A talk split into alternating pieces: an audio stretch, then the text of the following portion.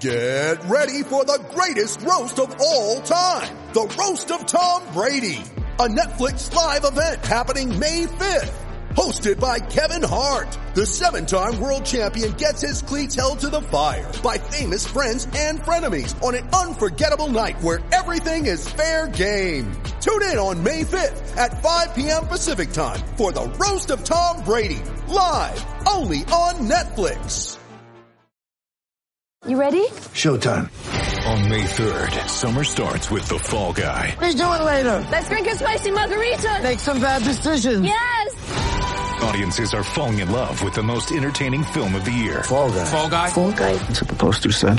See Ryan Gosling and Emily Blunt in the movie critics say exists to make you happy. Trying to make it out? Nope. Because I don't either. It's not what I'm into right now. What are you into? Talking. Yeah. The Fall Guy. Only in theaters May 3rd. Rated PG-13. Go long!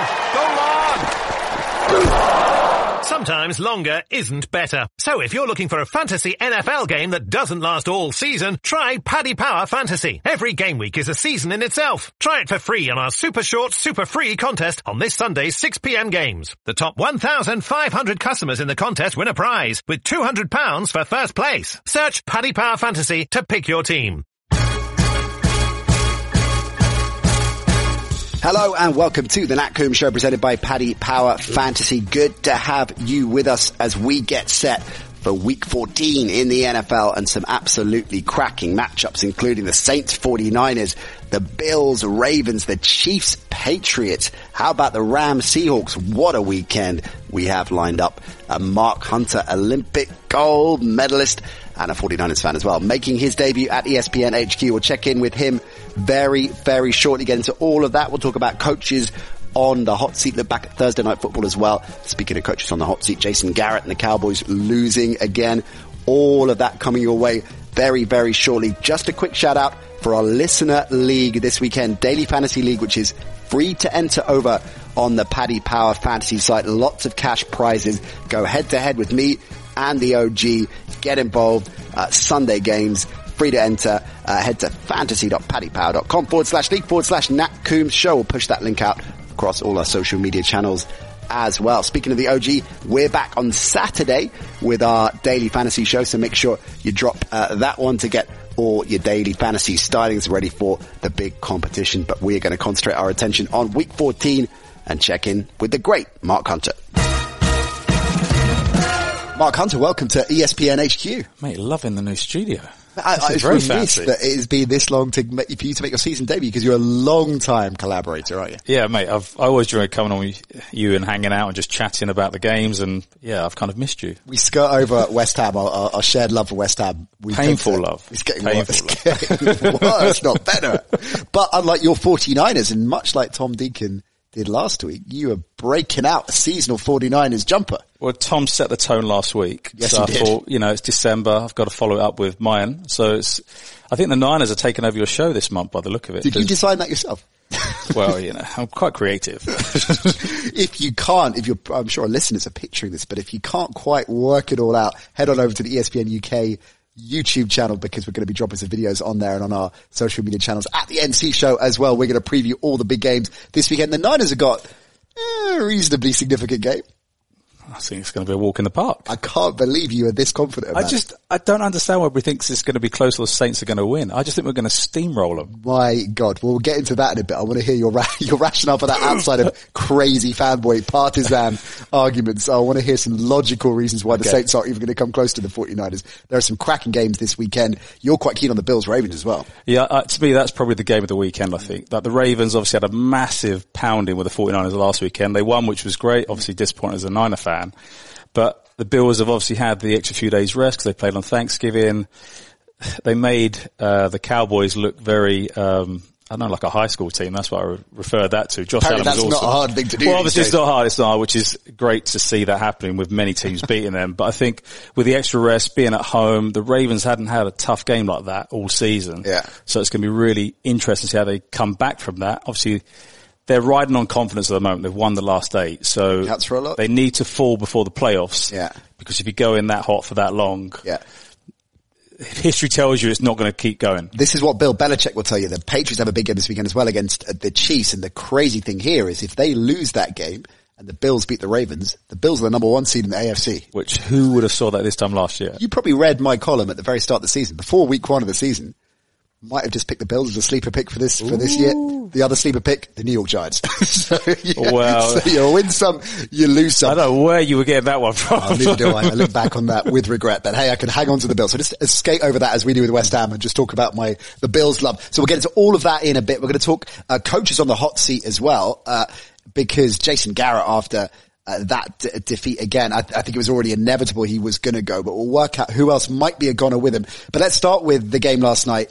And in particular, let's concentrate on Mitch Trubisky and give him a bit of credit because Mitch Trubisky has been one of the whipping boys of the season so far. There's no doubt about it. Bears fans have pinned all of the disappointment of the season on Trubisky's shoulders, there or thereabouts. Neutrals all around the NFL, observers watching it have been saying they reached up for him. They thought he was going to be the franchise quarterback. He hasn't lived up to the hype. They might even need to move on from Mitch Trubisky next season. Mark, is he doing enough to arrest that slide based on the last couple of weeks? Do you, do you see hope for the Trubisky faithful? I think it's really diff- difficult when you're not consistent. If he was consistently, you know, mediocre or good, but it's just, it's such a roller coaster. That's the problem at the moment. And when you're, you know, when you're meant to be the face or the leader, and if you don't have that consistency play every week, it's very hard for people to kind of follow you and believe in you. And I think that's the problem at the moment. He blows hot and cold. And Has he got enough pieces around him? I mean, if you think about combined with injuries, uh, and I guess a, a lack, look at the, the strength and depth of this uh, receiving unit, which is emerging now, of course. You know, Allen Robinson, sneaky good, uh, and I think underrated. Anthony Miller has come through as, as a real talent. But when you think Trey Burton has been out for, you know, is out for the season, uh, players like Tarik Cohen haven't lived up to their billing. I'm not sure he's got enough weapons around him. But then again, you look at some of the other quarterbacks in the league who don't have those weapons and they're still able to get it done. Um, and I just, you kind of feel sorry for him because there is so much hype. And when you're the quarterback and you're a young quarterback, everything's placed on your shoulders.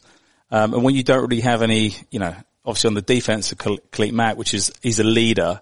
I don't think the Bears have that on offense when you mm. think about it. And he's not mature enough, I don't think, to be that individual. Do you need that? Because people talk about this a lot with quarterbacks that outside of productivity, obviously, and, and, and capability on the field, they need to add another dimension, which is typically the kind of leadership people identify is strong, outspoken, completely in command. And there are exceptions to this rule. If you think about the type of leader Eli Manning was, right? You talk to, you know, I, we've both spoken to, to giants that played on those Super Bowl winning teams and they said, look, Eli was a much more relaxed character, much less gregarious than some other uh, contemporaries of his, but didn't mean he was any less commanding. We still bought into him. He just had a different demeanor. So do you think sometimes that can get a little bit carried away because Trubisky isn't uh, a bad example because he's not exactly playing great, but Baker Mayfield is all about the moxie. He's all about we're gonna rah rah rah, we're gonna win this.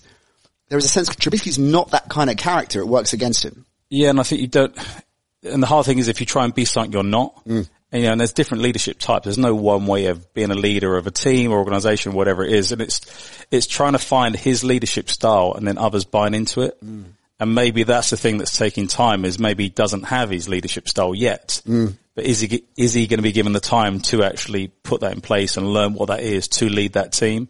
Um, you know, obviously last night was a big win. It puts them back in contention. Okay, it's a tough division and they're going to really have to win the last couple of games. The Packers are Lambeau coming up, so that could, Yeah, and I think the Packers, it's going to be really interesting. They've got those two back-to-back weekends against the mm. Bears and Vikings. Mm. You know, when they played the Niners the other week, they looked pretty, I've never seen Aaron Rodgers look so average. It was amazing to watch. Hunter hot take. The Packers missed the playoffs. That's I'm not going to say that, but it's, but the thing is with Aaron Rodgers, if you go to, if you compare the two of those, if you come down to that game, you know that he would deliver to win it. And that's Trubisky, the difference. Coin flip if he's going to be Yeah. on song. Well, let's talk about that because you can offer insight into this that most of us mere mortals can't. I'm sure the majority of our, our listeners and viewers watching on YouTube uh, will know an Olympic gold medalist, right? So when it comes to performing at the highest level and keeping your mind focused irrespective of what's going on around you, you uh, are the poster boy for that. So what advice would you give to Trubisky who's gone through a difficult season? The media is everywhere slagging him off. The fans are not behind him. Apparently he's quite sensitive about that anyway, if reports are to be believed. He's asking for TVs to be turned off in the organization where they might be talking about him and the talking heads and everything else. So how do you get around that as an athlete? I think obviously with the with the sport they're in, there's nowhere to hide. Mm. Like being an Olympian, you pop up for the Olympic Games and you kind of do your job. With a sport like the NFL, every every day you're in the media. You can't avoid it. If you have a bad game, you live with that for seven days. It's pretty much hell by the sound of it.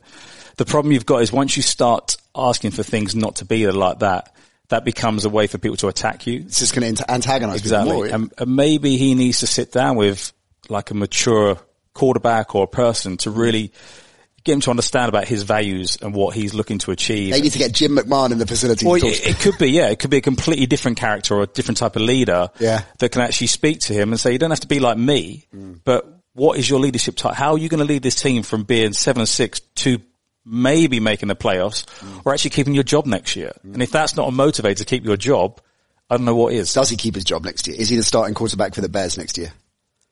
I, th- I, I think it'd be really tough for them to kind of bin him now. I, I, don't think, I, I personally don't think that's going to happen. They've invested too much in him. They've invested in him. They've seen some glimpses.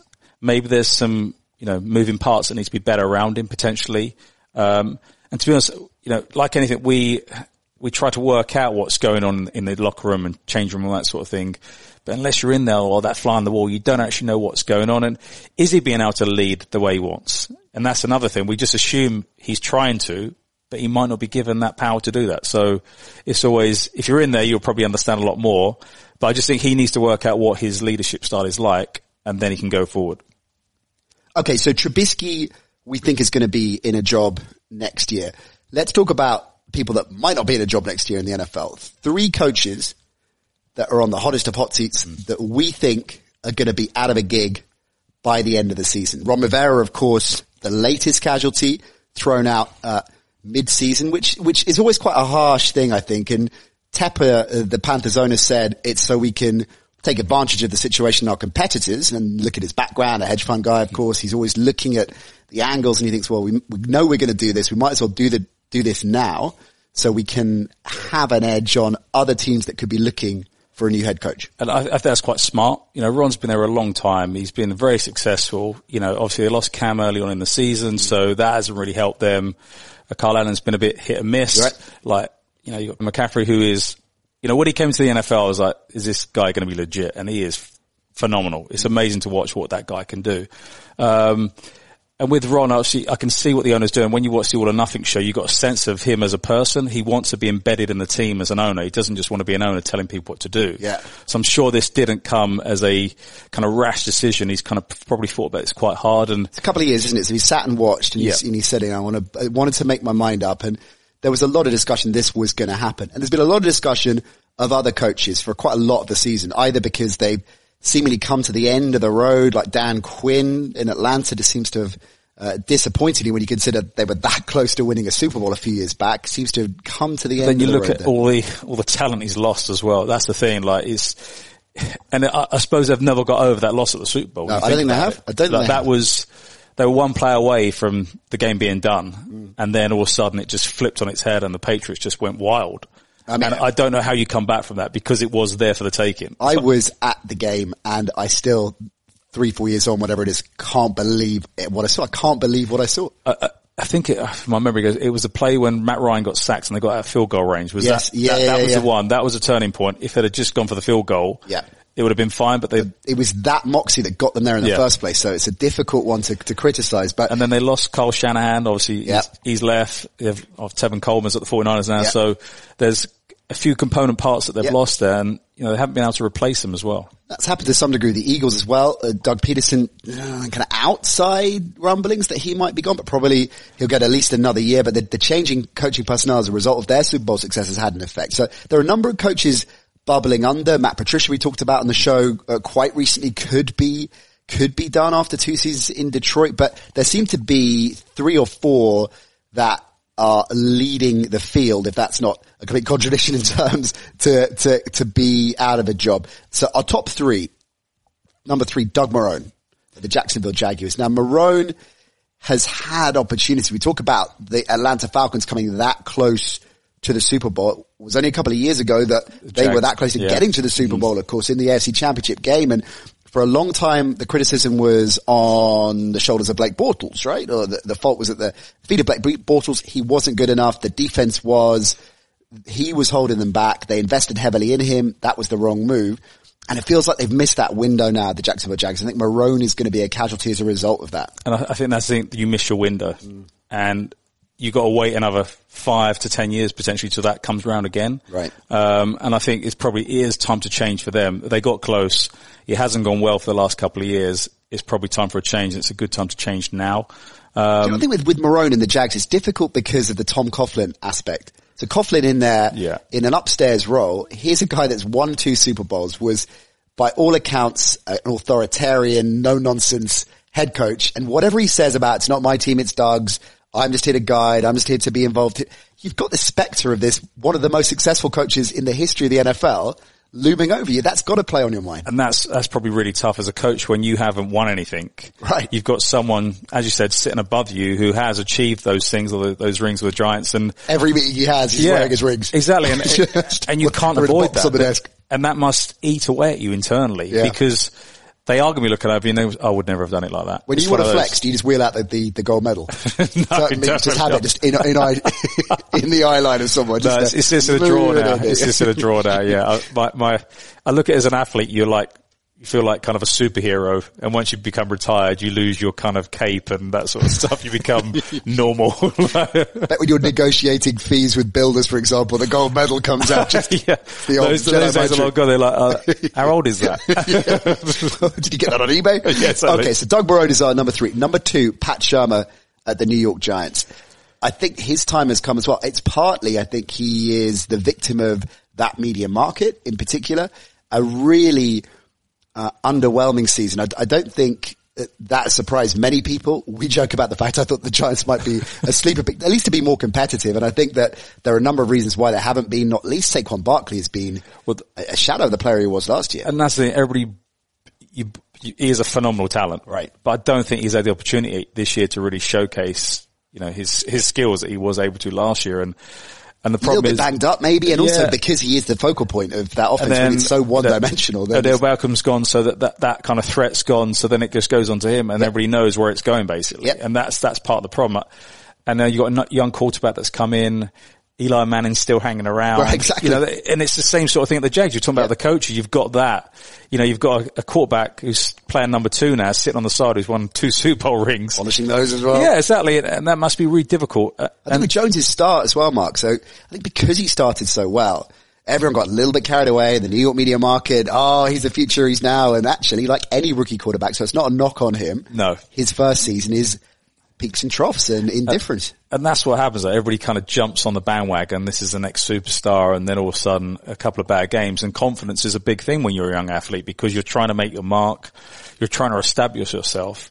And the way you do that is by being consistent and confident with your ability. Once things start to go bad, it's a really tough position, I think, to get yourself out of because you're looking around for someone to help you and people are looking at you to be the leader and who do you go to? And I I think as a young quarterback, that's probably really tough being in that environment, especially in New York, you know, where the media is going to be on top of you 24 seven.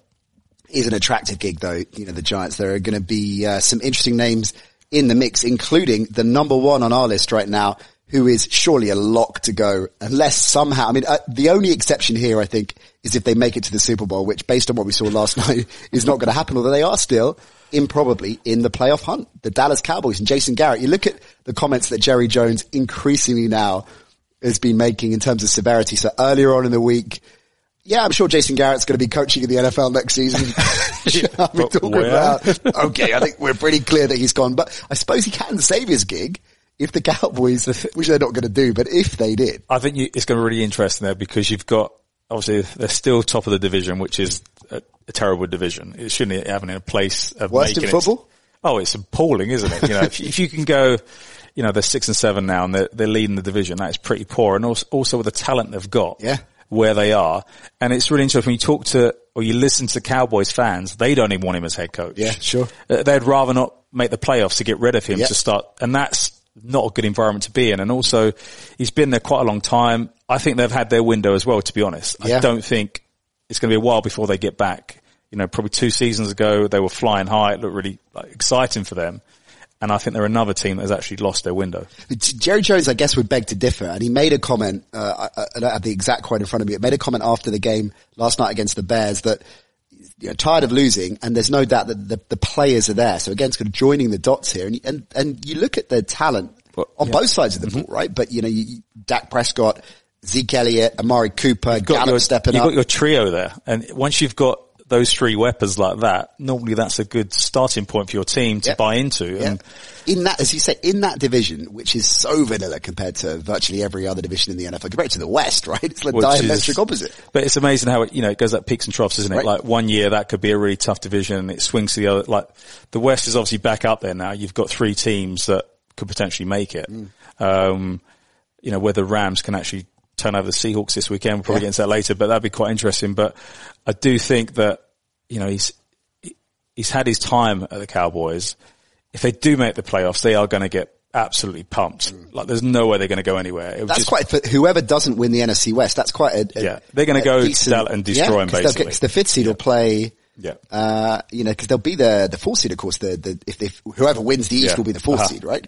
That's a pretty, t- that's a pretty tasty wild card But that could be a division up- where you see two coaches get fired. Yeah. And that could be quite an interesting Yeah, one. right. You know, And Jason Garrett could end up in New York, of course. There's some rumblings of that. but it's always interesting. I always find this, like the musical chairs of coaches really interesting. And it's in every sport. You see them, they fail. I know it can be the environment, it can be the owner, it can be so many different factors, but then they're going to get a job somewhere else. Mm. And you know the pattern of the way that individual works. And sometimes I think, you know, is that panic station we need someone in? And I think this is where the, the Panthers have probably done a good thing. They've got time to evaluate who they're going to bring in rather than get to the end of the season and be a massive panic for a new head coach. All right, big man, let's get to our week 14 preview. I'm looking forward to this because you've been dropping some smack talk already. We've got to start with the game of the weekend and there are, uh, you know, it's a cracking lineup. There are three games that could quite conceivably in any other week live up to that billing. We'll get into those in a minute, but we've got to start with 49ers Saints. It is the game of the weekend. It's one of the games of the season, not least because it could be instrumental in determining the top two seeds in the NFC, right? And home field advantage ultimately as well. It's in New Orleans. The 49ers, as you say, came through a bruising encounter with the Ravens with their heads held high. And it's one of those defeats that they will walk away from. Obviously disappointed they didn't win it, but ultimately not too disappointed with everything else about the performance. And the Saints, same record, have by and large been absolutely fine. They weathered the Drew Brees injury. Teddy stepped in and did his thing. They've had a couple of anomalies. The Falcons game in particular was like a fever dream. I don't know what, what happened there. Really close one to call, but you, Mark Hunter, think it's going to be one-sided. Yep. Tell me more. You know, if you look at the Niners defense this year, it's been phenomenal. Right. You know, 45 sacks this year. Uh, Nick Bosa, like he is a weapon. Is that how you have to say his name? Well, yeah, just because he's Got a hushed reverence. because he's just massive, isn't he? Like, you know, he is, you know, when we took him in the first round, you're like, I wonder what this guy's going to live up to because obviously he didn't play last year. And Sure. it was like, what's going to happen? He's phenomenal. Within minutes, you're like, oh, we're uh, fine. Sold. Okay. Yeah, yeah. And the thing is, what we've been able to do now, you've got Buckner, you've got four, you, you've got all these key components now that can actually get out the quarterback where we were struggling last year. Yeah. And I just think that defensive front line is going to be so powerful. And I think Brees is going to struggle and Kamara is going to struggle to get through. He's going to have to go wide to get around them. Mm. Then obviously once you do that, the troops are going to be there. So it's going to be really interesting. Also, you know, the Niners haven't, you know, you think, I think it's about 183 points we've allowed this year. Mm. You know, I don't think it's going to be a high scoring game from the Saints. Mm.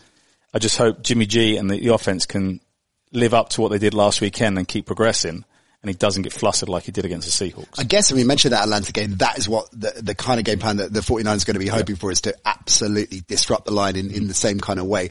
But offensively, that's what I want to talk to you about more on the 49ers side. So the return of Kittle, so instrumental, not just in terms of his productivity, Blocking. but the, yeah, how he helps the run game, right? Uh, it's a brilliant all-round player. And look, when you're losing an elite player, whatever team you are, that is going to be uh, an issue. But I think in particular with this offense and Kittle's role in so many different ways in the offense, it's fundamental for them to chime. So great that he is back in business. Where are you on Garoppolo? Because talking to 49ers fans, there seems to be two schools of thought. One group increasingly vocal and, and, and sizable group saying, yeah, Garoppolo is the guy. we He's still relatively young. I've got no concerns with him in this particular incarnation of the 49ers with such a great defense and weapons around him that he's good enough with the water margin to get us to the Super Bowl. There's another crew that is saying, mm, I, I'm not sure that he is, he's got the composure, he's got the, uh, the all round collective smarts and ability. Fine, roll us to a 14 and 2 record in the regular season, but when we're in a championship game against the Packers, against the Saints, maybe the Vikings as well, is Garoppolo the guy that two minute drill can take us to the promised land? I think we won't know that until we see it. That's when we're, we're kind of surmising what could or couldn't happen with him. Um, I, I do think he's good enough to lead us. I've seen enough, not consistently, Yeah. but I've seen enough that makes me think, yeah, this guy can do it when it matters. Uh, the, the only time I think I've seen him this year where he looked a bit flustered was when we played the Seahawks. And I was like, well, that, that's a game when you need to be on your mettle because the rivalry, you know, it was an important game. The line, your line was quite banged up in that game, wasn't Yeah, it? Yeah, quite banged up. And the only reason we really lost that is because our offense didn't deliver. Right. You know, the, the Seahawks weren't that great offensively themselves, but we gave them such good field position. Mm. The magician, Russell Wilson, didn't have to do much to kind of, you know, get the points they needed. So Well, that is the, I mean, he's a great comparison and ultimately an unfair one. You know, when you compare Garoppolo, you compare Kirk Cousins to Russell Wilson, there's you know, no contest. The only other quarterback, well, the only other two quarterbacks I say in the NFC, obviously Brees, but there's questions of decline. We'll get into that in a minute. And Rodgers, of course, as well. But you can't, it's not reasonable, I think, to compare quarterbacks at the level of Garoppolo and Cousins with Wilson and say, well, we're Yeah. going to win the championship game because we have Wilson. But it's a question of whether there's enough else around it around Garoppolo and in totality, given the fact you're holding teams to 17, 21, 14 points, that there is enough to get you not to the playoffs, but the deep run in the playoffs.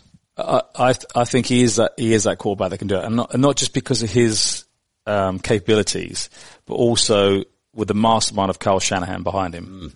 He will allow him to be, play better than he is, um, just with the mastermind of plays that he can kind of summon up. It's, you know, you, every week you're looking for what's he going to come up with this week. Yeah. And that's why I enjoy watching them because he's such a mastermind of the way that he plays the game and it's quite exciting.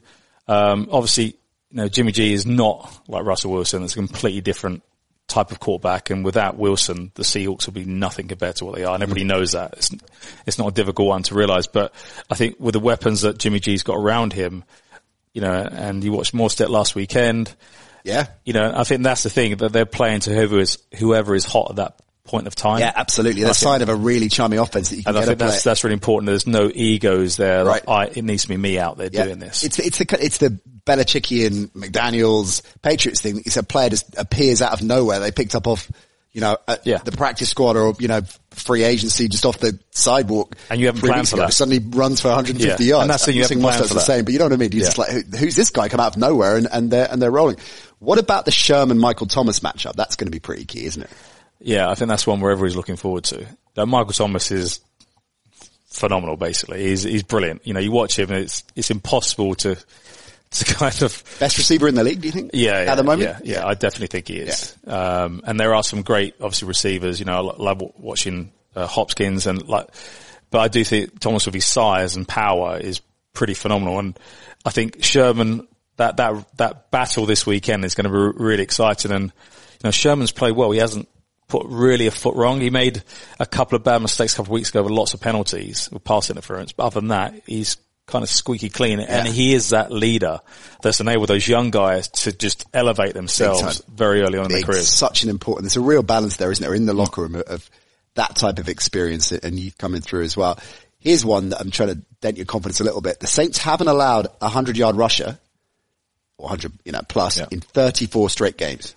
Well, that's It's the longest active streak in the NFL. well, that run's about to end, isn't it? so how big a victory are we talking here? It is in New Orleans. I'll just remind yeah, you. yeah. It's, It's, not- in, it's, not no, it's in New. Orleans. The, the, the Saints haven't beaten a, a team over 500 since week three. So, you know, they've had a really nice run. Okay, Yeah, they lost to the. Falcons, which they shouldn't have.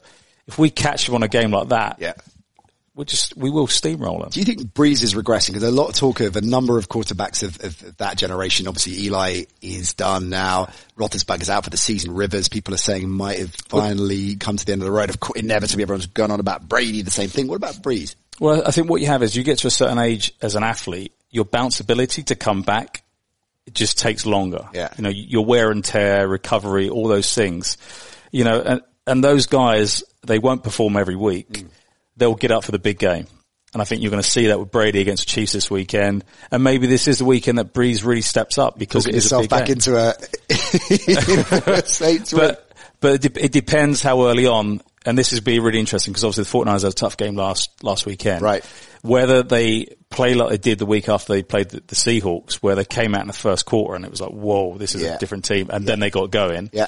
If the Saints can get off to an early start Sure. and put them under pressure like that, that would be an interesting dynamic. If the 49ers can keep them under wraps, re- kind of recovering from the game they just had, then we will literally just steamroll. Uh, this is what I think will happen. The former, unfortunately, I think the Saints are going to come out of the blocks tearing, and I think it is going to be not an unassailable lead. I don't think equal. I don't think. I think it's a close game. So I don't think the Saints cakewalk it either. But I think the Saints are going to do just enough. So I'm picking the Saints. You're obviously picking the 49ers. Well, no, are you going to be wearing the jumper while you're watching? Yes, I will be. Yeah, You're a good man. definitely this weekend. All right, next up, well, let's go Chiefs Patriots, which is, like I said before, a game that in pretty much in any other week would be the game of, the weekend. Uh, significant once again, of course, in terms of the, the playoff race. Perhaps not as we maybe expected at the start of the season. The Chiefs eight and four. Um, and there are reasons I think for that record, not least of course Mahomes' injuries. Uh, the Patriots 10 and 2, they had one of the easiest schedules in, in the NFL. And this is the, one of the criticisms being applied to New England at the moment is that we don't really know how good they are because they haven't played many teams that are good. And when they have, they haven't played particularly well. Uh, and of course the same old criticisms coming up once again, Mark. We, uh, we saw this last season around this time of the season last season where after the Miami game and the Steelers game, the Patriots are being written off once again after their start to the season as well. This is not, this is the year that it's all falling off the tracks. They're saying the same thing again about New England. Is this set up for a textbook Belichick sucker punch just to say, all right, quieten up now, particularly because this Chiefs defense is so fallible? Yes, it is. I think this is, you know, we haven't really seen Brady do much this year because he hasn't had to really. Defense has taken care of games for them pretty Yeah. much. And I think the defense will Well, it hasn't mattered that he hasn't exactly, been able to yeah, he hasn't had to. And that comes back to him being older. He doesn't need to play lights out every week. But this is another big game and this is the, the time that the Belichick and Brady will be sitting across the table from each other, master planning how they're Yeah. going to take the Chiefs down. And I, I do think they will light it up this weekend. And if they don't, then I would say there is a worry if they can't do it this weekend because this is the big game because the Bills are at the heels now. They really need to keep home field advantage if they're going to keep on this run and go back to Super Bowl again. I think if the Patriots end up going away from home, then that's that. I don't think they'll be able to achieve that in the playoffs. But I do think this is the game that will really determine whether it is, you know, the, the era's come to an end. That's why I look at this one. Yeah, I, I guess particularly how they play. In other words, if it's uh, like the shootout they had last season and the Patriots are on the wrong side of it this time, I don't, I think quite the opposite. I think if, if the offense can really kick start in this game, even if they lose it, in, in, in a strange way, that will quieten down the skeptics that with even within the New England fan base as well, of which there are, you know, quite a few, you know, fans that are vocally concerned about how the offense is misfiring. And the stats, you've got to look at those and, and pay some attention to them, right? So Brady has, uh, has a passer rating lower than 100 in seven consecutive games. He's never had a streak like that in his career. I guess the flip side of this, and, and we see this, literally see it when Brady is shaking his head because the it's been mistimed by his receiver or things just aren't gelling. We've seen it for years with Brady and his mistrust of receivers that aren't completely on point with what they're trying to do. But, Of course, you know, it sets, sets the highest standards of pretty much any player ever, right? But we're seeing it right now with this receiving corps because N'Keal Harry is still young and brand new to this offense. Mo Sanu is brand new to this offense. I mentioned it on the Monday show, uh, I think with Brady, but Greg Brady that is, but if those two start to chime and get in, in rhythm, it's a completely different offense. And I think that that's what I'm looking for this weekend personally when I watch this game, whether those connections start to actually shape up and take place. Yeah. And if they can, that changes the dynamic of this offense completely. Um, you know, Edelman will be the go-to guy all the time, the, the safety net. But if the other two can start to deliver what, you know, obviously they believe they're capable of, then that changes the dynamic of this offense. But I do think the run game for the Patriots this weekend is going to be the thing that steamrolls over the, the Chiefs. And I think yeah. that if they set that up, then that'll give them the time, the patience to be Yeah. able to pick off the receivers they want. And then I think that's when this could end up being the Patriots, you know, kind of rolling over the Chiefs. I, I couldn't agree more. I think that is where I think the Patriots will win this game, and I think that's where they'll win. I think they established the ground game, and I think that is more than plausible to imagine, given the fact that it's playing relatively well anyway, and against a Chiefs run D that is fallible. And I think with that, with that established, that is where Brady can have that time and that e- expansive approach to be able to make, not force the issue, to be able to, to call the right shots when he needs to and just fill this offense with a bit of confidence. and pick Chiefs apart. And that's what he does, you know, and that's what, you know, you do watch him, you have to, you know, the, the, the stuff he's been able to do and the way that he can turn around from the first, the first half of the game to the second half and literally he's summed up the defense and what they're doing and then literally just pick people apart. And that's what I think he'll do this weekend. And also, you know, the Chiefs don't really have a, uh, their run game's been pretty spotty themselves. It hasn't been consistent. And I think this defense will get at that and then that makes Mahomes go to the air, and that's when I think the defense will love that you know opportunity to try and get off some picks this weekend. Yeah, you look at what tw- ranked 24th, the, the Chiefs uh, rushing offense as well. What about Mahomes against this brilliant New England secondary? How do you see that going down? Mah- Mahomes, is, I hate to say, it, is a phenomenal talent. Is obviously we all know that, um, but I think when you've got a mastermind of Belichick and you know the defense of the Patriots, when it comes to a game like this, they probably thrive of having a young quarterback. You know, and trying to, you know, sum them up and take them down. And I think it's going to be an interesting battle this weekend when he does go to the air, whether it's successful or not. He likes playing against New England. I know you've got to take all of these historical records with a pinch of salt because to a stronger or lesser degree, it's different teams out there. But Mahomes uh, is passed for 647 yards. In, is in two games against New England, so that's over 300 yards a game.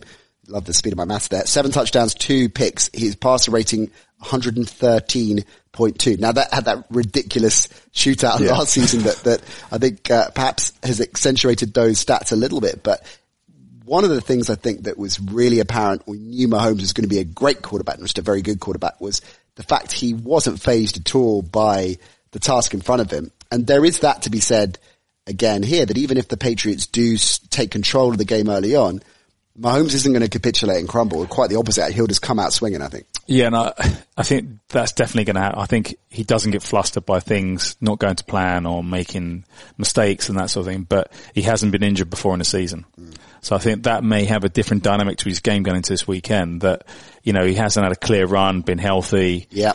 And, you know, little niggles, getting hit sort of things. And I'm sure the Patriots want to get at him because the more they can bang him up basically, Right. the more d- challenging and, and the more And contain him as well. I mean, that's contain him. And also then if you start getting banged up, you know, those internal questions, dialogue of yourself, oh, that's a bit sore, what, you know, and that, that could take place where he's, he's had a really clear run health wise up until this season. So you're picking the Patriots, I'm guessing.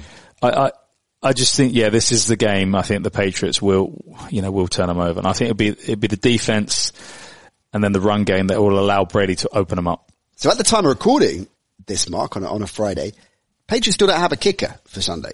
I mean, I presume they'll get, they'll get that sorted. You'd hope they will, but maybe Brady will just turn up and do that. You can do anything. that would be amazing. Matty Slater will probably kick the 44 yard winning field goal. Uh, so yeah, well, uh, I'm picking Patriots too. I think it is, it's one of those games. I would not be surprised if we were sitting here WhatsApping each other at around midnight on Sunday after a 34 to 6 Chiefs blowout. So I, I could, I don't feel wholly confident about it, but I think got to pick the game for the arguments we put forward.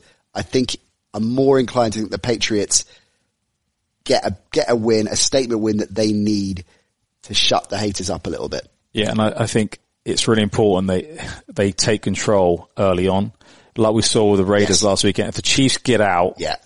they start dominating. That's it. You're not going to Yeah. catch them. It's No just the way they play. But if doubt. you can contain them in the first half, then you know it's game on basically. Really good point. Really good point. All right. Next up, some cracking games, as I say. Let's move on to the Ravens Bills. And you think that this could be an upset? I think this is game of the week. I really do. Like you had the Ravens played their toughest game of the season against the Niners last week. You know, that was a real gut buster for both teams. They haven't had a game like that this season. They haven't really had to go toe to toe with someone and then get out of the trenches and then win in the last couple of seconds, that sort of thing. Um, the Bills obviously played on Thanksgiving. They steamrolled the Cowboys, Right. which was, you know, they didn't get off to a great start, but when they got rolling, it was really impressive. Um, and I So just the think- extra rest. extra rest, you know, being at home. I just think we'll learn more about the Ravens this weekend. I really do. I think this is when we really understand how good they are and can they play those two big games back to back weekends. It's in Buffalo, uh, uh, of course, and we know how improved this Buffalo defense has been, and they've been strong for a lot of the season, but getting stronger and stronger. And they're really well coached side. I mean, across the board. Josh Allen, understandably, is the quarterback, is the focal point, and he's still an enigmatic figure, I think, in terms of starting quarterbacks at all in the NFL, let alone starting quarterbacks for contending teams. There is no doubt he is an unbelievable athlete and what he's able to do on the ground, one of the best run, rushing quarterbacks we've probably ever seen in the NFL and, and can, can absolutely deliver on that. Is there enough balance in his game? I think that's going to be a, the big question on the weekend, isn't it? C- can he overcome this Ravens defense, which is, you know, it's pretty impressive what they've done this season and where they are. Um, I just, it's one of those games that to me, that's why it's game of the week because it is, it's so unknown what could come of this big matchup. And I do think Josh Allen, what I saw against the Cowboys, oh, the Cowboys aren't great, but it made me think, yeah, this guy's legit. This is watched- it, isn't it? You- Yeah. He looks strong there, but you got to put the asterisk against the Cowboys. Different thing altogether in this game. But this is exactly the kind of matchup, as you say, that you've got so much riding on it, so much attention on it. And Buffalo, let's face it, are not a fashionable franchise. They often do not get this kind of focus, even though there they are one of the top seeds in the AFC at the moment. I was really talking about them, And- that's interesting. This game, if they win this game, it totally flips the seedings. right? You know, like it did last weekend when the Niners lost, they've gone down from first to fit, like, Yeah. and that's, that's the exciting part of this season, isn't it? You know, you're, you're thinking about, okay, your team's going to have home field advantage, one slip and boom, you know, oh, okay, that's kind of come to an end now sort of thing. So, but I just think the extra rest, you know, the way the Bills are playing, the defense is really exciting to watch. You know, it's a defense you really enjoy watching. And I just think this could be the game where they, if they can contain Lamar Jackson, and he doesn't get his hundred yards this weekend, it'd be interesting to see how the, the Ravens overcome him. Yeah, it gets stop, uh, keep, keeping in check, of course. What about Ingram and the rest of the ground game as well? How do you see that Buffalo D, which is what, as we said, one of the certainly top five defenses in the NFL right now? How do you see that matchup going? It's, I think that's what's hard. They've got so many weapons with Lamar Jackson and Mark Ingram. Mark Ingram is your, he's like a tank, isn't he? You know, you can't stop him basically once you get going. He's not going to come down too easily. Um, and I think that's what they played really well last weekend, weekend against the Niners. The way those two were really on the same page throughout the game. They, they really kind of dominated it every time they got the ball in their hands. But some of the Bills D, one of them, and I, I can't remember who, so apologies, but was saying they were watching the way the Niners D were playing the Ravens, and they thought, great, that's that gives us confidence. The way that they, relatively speaking, could contain the Ravens, the Bills felt confident about watching that blueprint because there are so many similarities. Exactly, and that's that's a benefit of playing the week after, isn't it? You've seen a good defense play against them and really held them. They only scored 20 points, which you know they got three points in the second half. As a blueprint to follow, they've got that. But I think if they can somehow take Jackson out of the game, so he can't be as versatile and get outside, then I think he goes to the air, and that's when the Bills, I think, will they might get a couple of picks this weekend. Yeah, looking at the stats, you got Ingram's pushing a thousand yards now, Gus Edwards pushing 500, obviously Jackson over a thousand. I mean, uh, it keeping them in check. It's completely impossible. Keeping them Yeah. in check enough to force Lamar Jackson, going back to our point earlier on about, you know, establishing the run so they can, uh, dominating things there. Lamar Jackson is, it's a field day. If it not that, uh, clear cut established and Lamar Jackson has to look and Roman have to, they have to look at alternatives up against this Bills D and that Bills secondary, I think then it becomes a very different game. And I think that that's the exciting part of this. Is if they can contain him so he can't do any running, basically. Because once you know, once they get that going, it really opens up the field for him. And there was a lot of opportunities last weekend, which you don't want to see the Bills allow him this weekend, where he had time in the pocket and he had lots of time. It was like this is ridiculous. Mm. Someone get at him.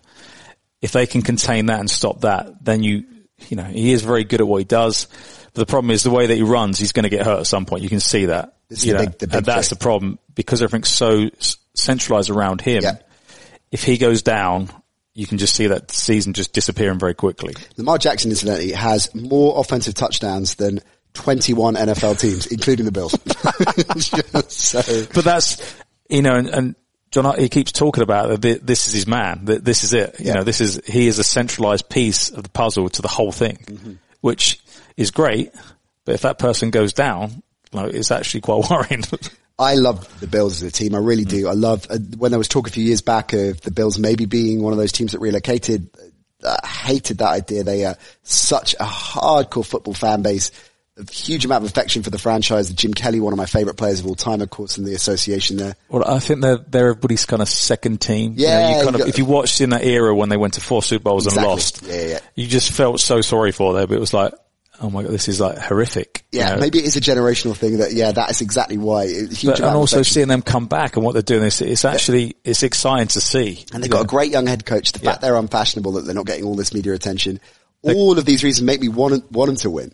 They're quietly going about their business. They are, they are.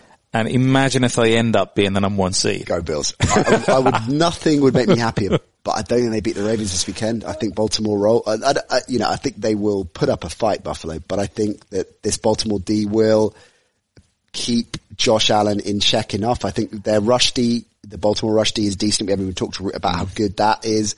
And I, again, I don't think they're going to totally contain Josh Allen, but I think they'll do enough to put him on the back foot. I think that the game plan that the Bills need to apply defensively to the Ravens, I think the Ravens D will apply it more effectively mm. against the Bills offense, and that's why I think they win.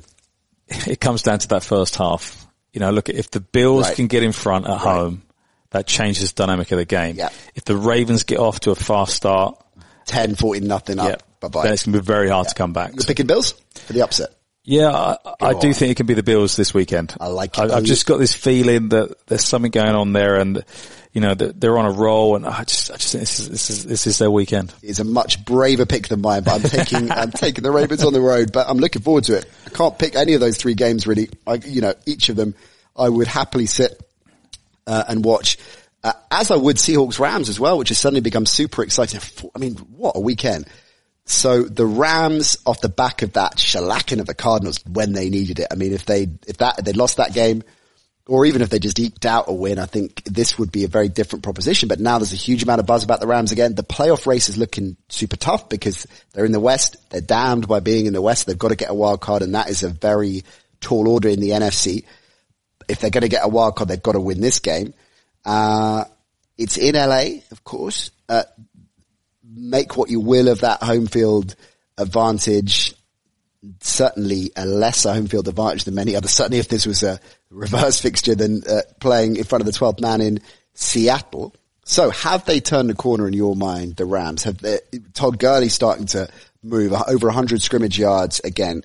Uh, are they getting it together at just the right time? You were chatting, we were chatting before we came into the studio about about timing your run in, in the NFL and, and maybe the Rams, that's what they're doing after a hot and cold two thirds of the season. Maybe that win against the Cardinals, everything started to gel much like it looked like last season.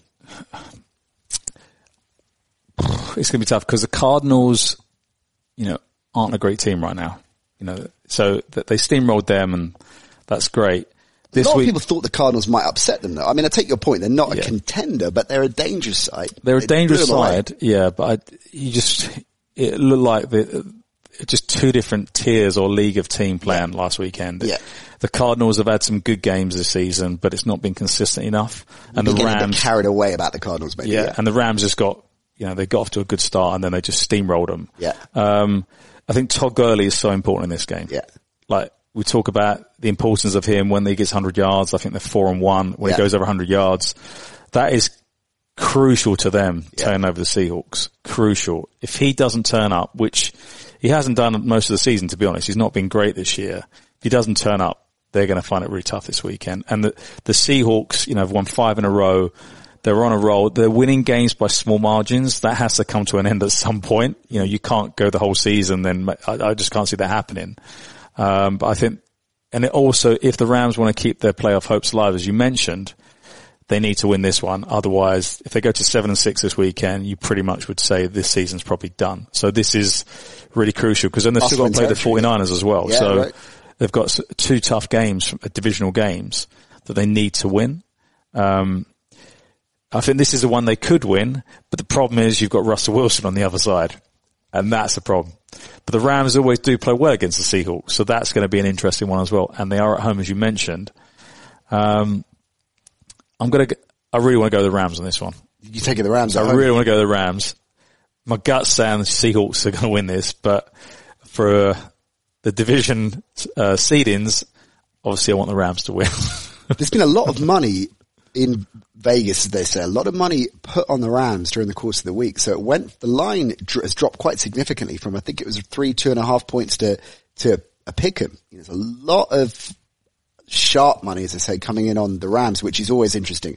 Now, whether you read that as the, the line is what the, the, the professional gamblers are, are looking at versus the out and out money line win is one thing, but it's certainly a lot closer than this, this would have been a week ago, right? If, if, if we'd been looking at this game ahead of the Cardinals game, yeah, you'd just done. You wouldn't even, you wouldn't be talking about it as a, as a game to watch out for the week, would you? It would be done. But after them winning last weekend, they're trying to creep back into contention to go to the playoffs.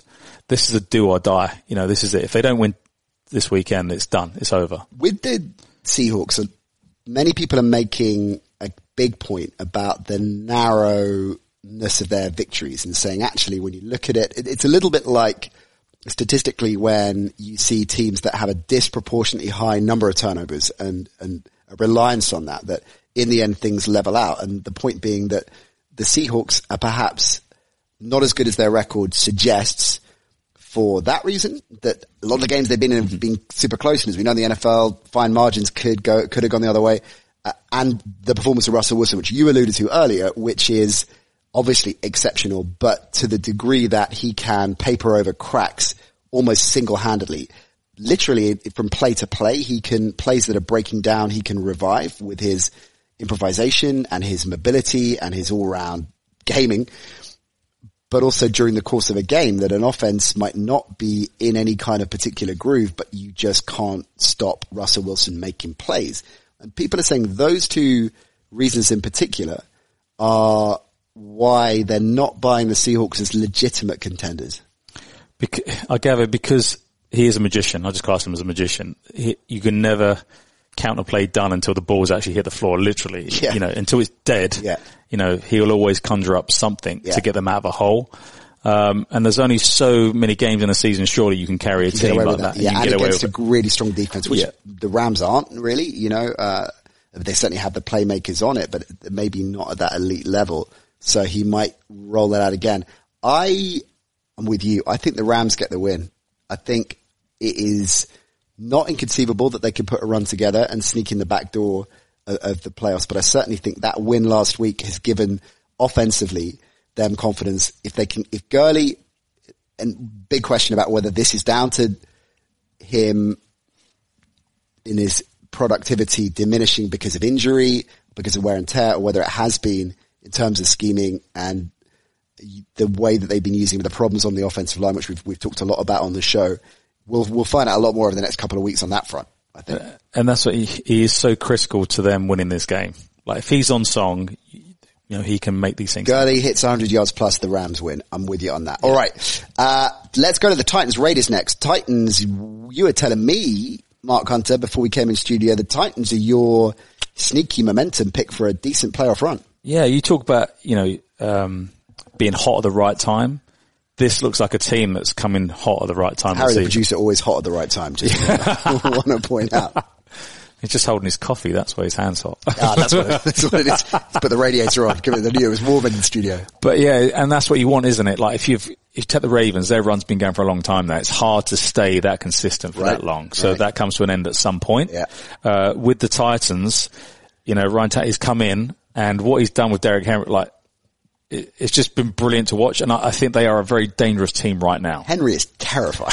I mean, Yeah. he's de- uh, if you were a defense trying to stop Derrick Henry, I don't, I don't care how good your personnel is, how, how much of a wilier dog you have as your coordinator. Derek Henry right now is almost Oh, unstoppable. You'd want him in your team. That's the running back you want in Don't your to team. meet the Titans in the playoffs, Mark. Well, really don't.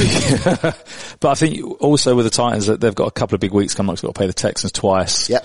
So they could go from being number two to number one Yep. in their division, which would be, you know, Are they out of the Texans and the Colts? Are they the team you think are most likely to win the South? yeah, yeah. I just think they're coming hot at the right time. I know the Texans had good wins against the Patriots, which was great, but I'm just not.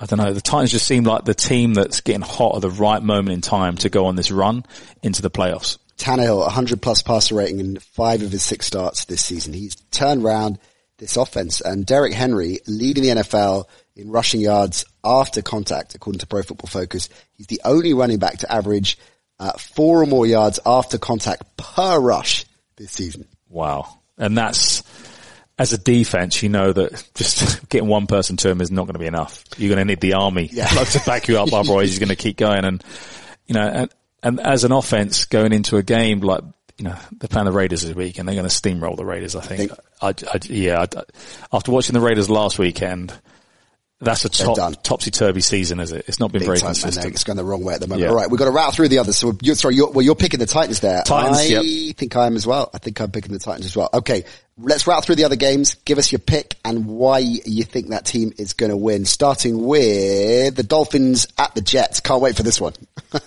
We've really got to talk about that game. We've got to talk about. it could be. You know what? The saving grace of this game, I think it could be a bit of a shootout. It could be a shootout, and is this an opportunity for two coaches to try and keep their jobs? is, is, is it one of those? Flores is okay, I think, because he's not least because there were no expectation. They won three games, right? And particularly last week, I think that cemented it with the win over the Eagles. But also just the I think just the play of the week. Yeah, exactly. You Just know. the fact he's dialing up. We talk about Russell Wilson being a magician. Flores is just mixing it up. And so at least they're entertaining him with fits and they're a decent watch. Gase, that is an interesting call you make because of course they said earlier in the season he's fine, he's fine, the voted confidence, but I'm not so sure. Yeah, it comes back to that media in New York, doesn't it? Right. You know, the Jets, they've had no success for a long, long, long time. And, you know, looking across, seeing the Giants, they've had, they're not great themselves now, but they've had some success. Yeah, that's it. And, And they lost to the Bengals, Mark. I mean, my Well, God. So that- in New York, who are you picking? Dolphins for the road win? Yeah, I'm to go with Dolphins Oh yeah, this one. loving your Yeah, yeah. style. I've Just gotta- because, Got to pick my fins. uh, you know, wonder what crazy play we're going to get this weekend. Oh, yeah.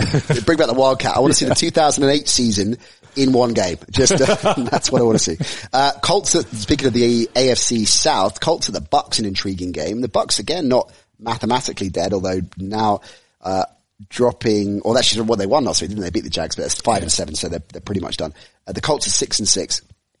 So right in the mix there. Need this win. Need it more than the Bucks do, but it's in Tampa Bay, and we know the Bucks can lay the smack down and put points up. Yeah, I just always think Winston's going to throw a few picks. That's the problem, isn't it? You know, He's the lead in the league in, he in uh, so He's 25 this yeah. season. Like wh- when it comes to going to the air, you're like, oh my god, like you know he's going to make mistakes. Mm.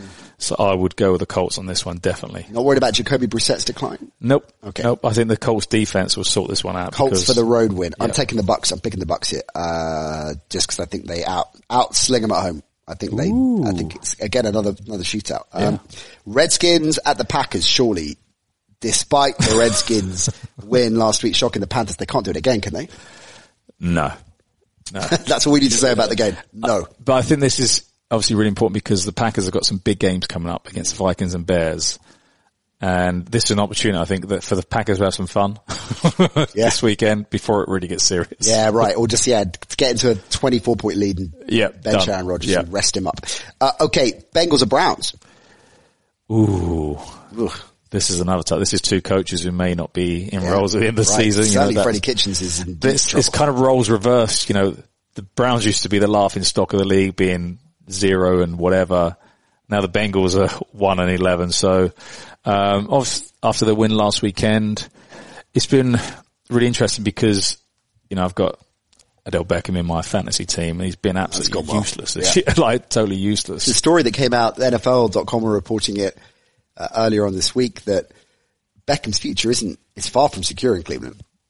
He gave, it's difficult how you read these. Gave, they based it on these ambiguous comments that he made to the press saying, you know, who knows what the future holds. But you hear players say that all the time. And the, the, I guess the perceived wisdom is that that means he's definitely looking for a move, but he might just have been saying, who knows what the future holds, but it's certainly not, hasn't gone to plan. I think it's fair No, say. definitely not. And obviously, when they came to the start of the season, they had massive hype plans. You know, the, there was signings. It, it looked really exciting. You're like, what are they going to do? And Yeah. it's been another disappointing season. Baker basically. Mayfield, lowest quarterback rating in the NFL. He's got the biggest ego in the NFL. biggest, ego.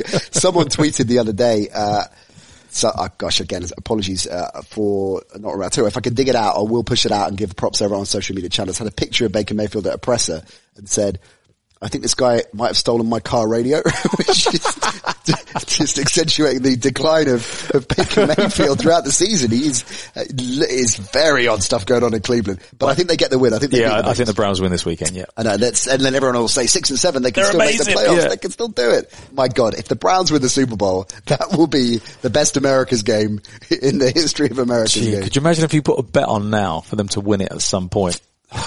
Harry, we got to find out what we've got in the uh, So are the odds? in the money box and uh, wheel out. What are we looking at? Four, four and sixpence, says Harry. All right. Uh, not that we're advocating putting money on the Browns. Let's be absolutely Yeah. crystal clear about that. Uh, Panthers at the Falcons. Ron Rivera. Poor Ron Rivera. But you like the, the manner in which he left the building. Yeah, and I think that was really classy watching that. I, I watched some stuff on, uh, uh, um, sorry, Twitter this week and it was his exit from the building and it was a real, you know, normally when someone gets fired, it, it's quite, quite nasty. You've got 20 minutes to leave the Yeah, building. get out, get your Yeah. box, get your stuff yeah. out of the building where he actually acknowledged the staff, the players, he was able to say his farewells and thank yous. And I'd never seen anything like that with a coach leaving an organisation. Um, and he was just saying how grateful he was to work with all these young athletes. He sees so much potential. And I was just like, that was just pure class. Yeah, yeah. And I just, I was really impressed with that, really impressed with that. Yeah, he's a he's a class at Yeah. Ron Rivera, and he'll bounce back into another gig for sure. The Panthers have to move on again. Their season is done. So the Falcons. So it's kind of a meaningless game in in that respect. I suppose Dan Quinn is a coach that could have been in our top three that on the hot seat probably going to go. Uh, but a lot will depend over the next couple of weeks. I think there are certain coaches that can save their job if they show enough, their team shows enough over the next few weeks. And that's a kind of rallying, isn't it? You know, if your team rallies with you, you can pull yourselves out of a big hole. Um, for me, this really depends on Kyle Allen this weekend, which one turns up. Um, if he turns up and he's, he's on song like we've seen a few games this year, then I think the Panthers will win this one. And also, sometimes when you have your head coach leave, dynamic shifting culture, you know, new lease of life, all those sort of things, you never know what you're going to get this weekend with a, a, coach kind of disappearing from the team. So I'd actually go with the Panthers this weekend. Panthers on the road. Yeah, I, I think yeah, uh, they- they'll do it for for the skipper Big as run. it were. Yeah, they will. Chargers at Jags, two, four, and eight teams. Hallelujah! Can't wait for this. Yeah, this is going to be one that I probably don't watch on the weekend. I think I'm picking the Chargers for the road win. Let's just move on. Yeah, yeah, definitely. I'll go with that one. Both Yeah. sets of fans there, uh, and I think uh, we that takes a while. It takes us to Steelers cards. Uh, Steelers right in the playoff mix, of course. which is it amazes me that they are because they've quietly gone Oh. about and kept themselves in there, even though it's basically the defense holding them together. Pretty much, that's what it looks like to me. Uh, pretty much, yeah. And as Carlson was saying on the Wednesday show, Mike Tomlin in the running for Coach of the Year. Which is, you know, because I've always looked at the last couple of seasons where they've had all these weapons and they haven't achieved that. You know, is he really as good as they think he is? But I suppose when you go to the flip side of what they've dealt with this year, you see how good he is. And I think he's really kind of, it's been really impressive what they've done with what little. Yeah. The, Yeah, yeah. absolutely. With you know, Yeah. Juju, Connor's been injured Yeah. as well, uh, and indeed Juju didn't practice on Wednesday. Connor did, but was limited. So keep an eye on both of those two. Uh, I will take the Steelers win on the road. Didn't they need it more. Yeah, m- maybe this is, yeah, if they can, yeah, I, I would go with you on that one. I'm going to go with Steelers as well, yeah. Final one, Giants at the Eagles. Taking a whole different dimension, of course, with that Cowboys loss. The Eagles suddenly think we're back in it again at five and seven. We can win, uh, eight and eight might take the East, right? But they got to get past their old foes. It's in Philly. Anyway, the Giants upset the apple No chance. The, the Giants, I think they're just, they're just trying to cruise the end and get it done now. They just want to be, they want to get the season over. But I think the Eagles will, you know, will definitely win this one. I agree. I think the Eagles for the win, and that is a clean sweep. Mark, cracking work, a fine debut. Mate, also, I really enjoyed it. Thanks so much. And yeah, it was just good to catch up. It is good to catch up. We need to go away and talk West Ham now. Uh, Mark Hunter will be back. You can count on that. And I'll do the outro later. Yeah. Cracking stuff from Mark Hunter. Really, really good to catch up with him. It has been too long. We're back tomorrow, Saturday that is, with our daily fantasy show. Remember, the Fantasy Paddy Power League is fantasy.paddypower.com forward slash league forward slash Nat Coombs show. A free to enter tournament. Lots and lots of cash prizes. Get involved. We're back Monday reviewing all the action from the weekend with Nicky Bandini. We'll see you then. Bye for now.